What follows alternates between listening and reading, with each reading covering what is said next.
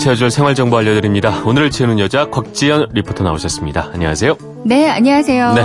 아, 오늘 뭐 열심히 준비를 하고 계신데 아, 급박한 건물 준비하고 있는 것 같습니다. 아, 그러니까요. 오늘은, 네. 비가 많이 와서요. 어떤 정보 준비해 네, 주셨나요? 오늘도 계속 비가 내리고 있습니다. 네. 뭐 여전히 장마전선 영향받고 있어서 지금 중부지방, 전라 서해안지방, 일부 경상도지방 호우특보 발효 중이고요. 네. 대구 쪽에는 조금 전 6시부터 호우주의보가 또 내려졌다고 그래요. 네. 강한 비가 내리고 있거든요. 음. 어, 제부터 지금까지 서울에는 97.5mm, 네. 강원도 정선은 158.5, 서천은 247, 군산에도 268.1mm의 정말 많은 비가 내렸습니다. 네.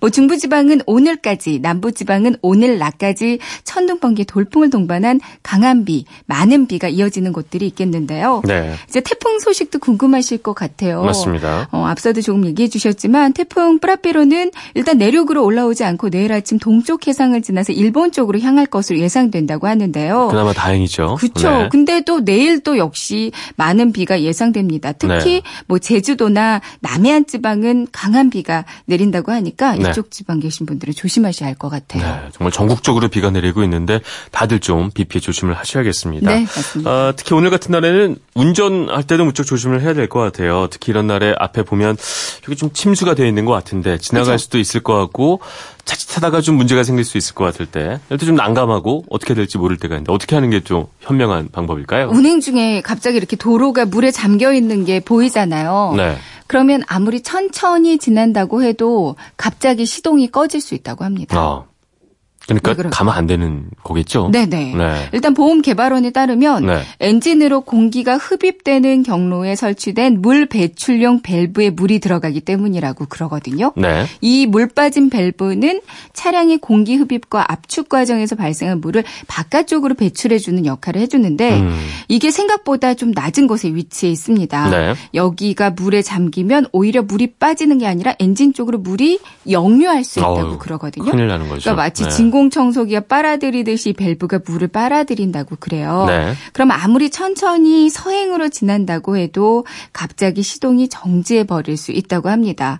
승용차의 경우에는 성인 남성 무릎 높이 정도 음. 그리고 어, 지면으로부터 약 50cm 정도 높이에 설치되어 있기 때문에 네. 바퀴의 절반만 물이 잠겨도 위험할 수 음. 있는 건데요. 이거는 뭐 대형 차량의 경우에도 마찬가지라고 합니다. 그러면 일단 바퀴의 절반 높이 정도만 물이 차 있어도 절대로 진입하면 안 되겠다 이거군요. 그렇죠. 네. 어, 일반 승용차 바퀴 기준으로 한 3분의 1 정도 이하다. 네. 물이 차, 요 정도만 차 있다면 여기는 음. 그래도 운행이 가능하긴 한데요.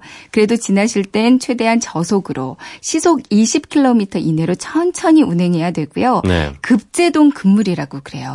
급제동이요? 네, 음. 여기 지날 때 갑자기 또 에어컨을 켜거나 네. 또 기어를 갑자기 변속하거나 이런 것도 엔진에 또 물이 들어갈 수 있다고 어, 하거든요. 모든 걸 조심해서 그냥 천천히 지나가는 게 그쵸. 제일 낫겠군요. 네.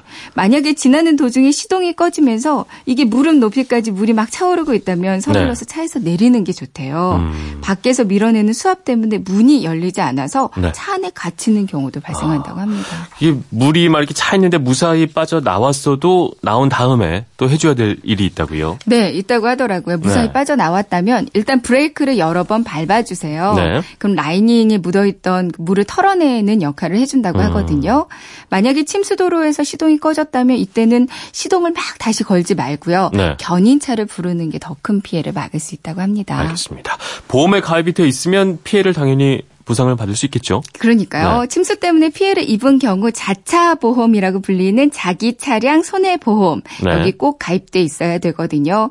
자차 보험에 가입된 경우에 주차장에 지정 주차된 차가 침수됐거나 운행 중에 침수 지역에서 차가 침수됐을 때 모두 보상이 가능합니다. 네. 아, 침수 피해 보상을 받아도 보험료는 할증되지 않는데요. 음. 다만 그 매년 적용되는 무사고 할인이 1년 뒤로 미뤄진다고 하고요. 네. 근데 통제 구역에 들어갔거나 경찰의 대피 지시를 그냥 무시해 버렸다. 아, 그럴 경우에는? 할증이 된다고 음. 합니다.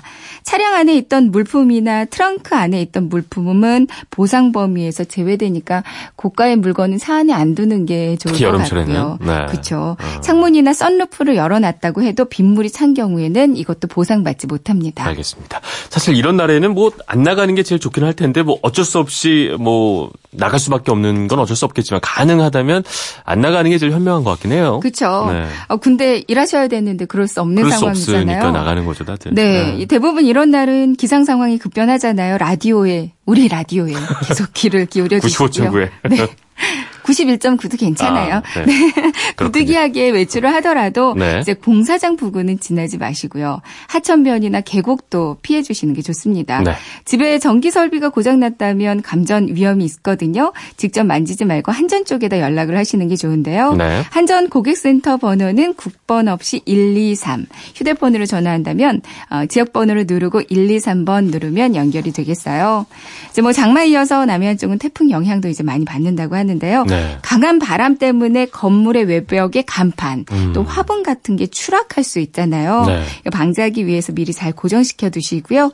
아, 아니면 내부로 옮겨놔서 피해를 예방하는 게 중요하겠습니다. 네, 진짜 정말 폭우에 의해서 태풍까지 온다고 하니까 아무쪼록 비 피해 최소화시키는 게 네. 참 중요할 것 같습니다. 특히 이럴 때는 뭐 굳이 자동차를 몰고 나간다기보다는 대중교통을 이용하는 것도 그쵸. 좋은 방법일 것 같습니다. 네. 네, 오늘 알차게 채울 꽉찬 정보였습니다. 지금까지 오늘을 채우는 여자 곽지연 리포터였습니다. 고맙습니다. 네, 고맙습니다.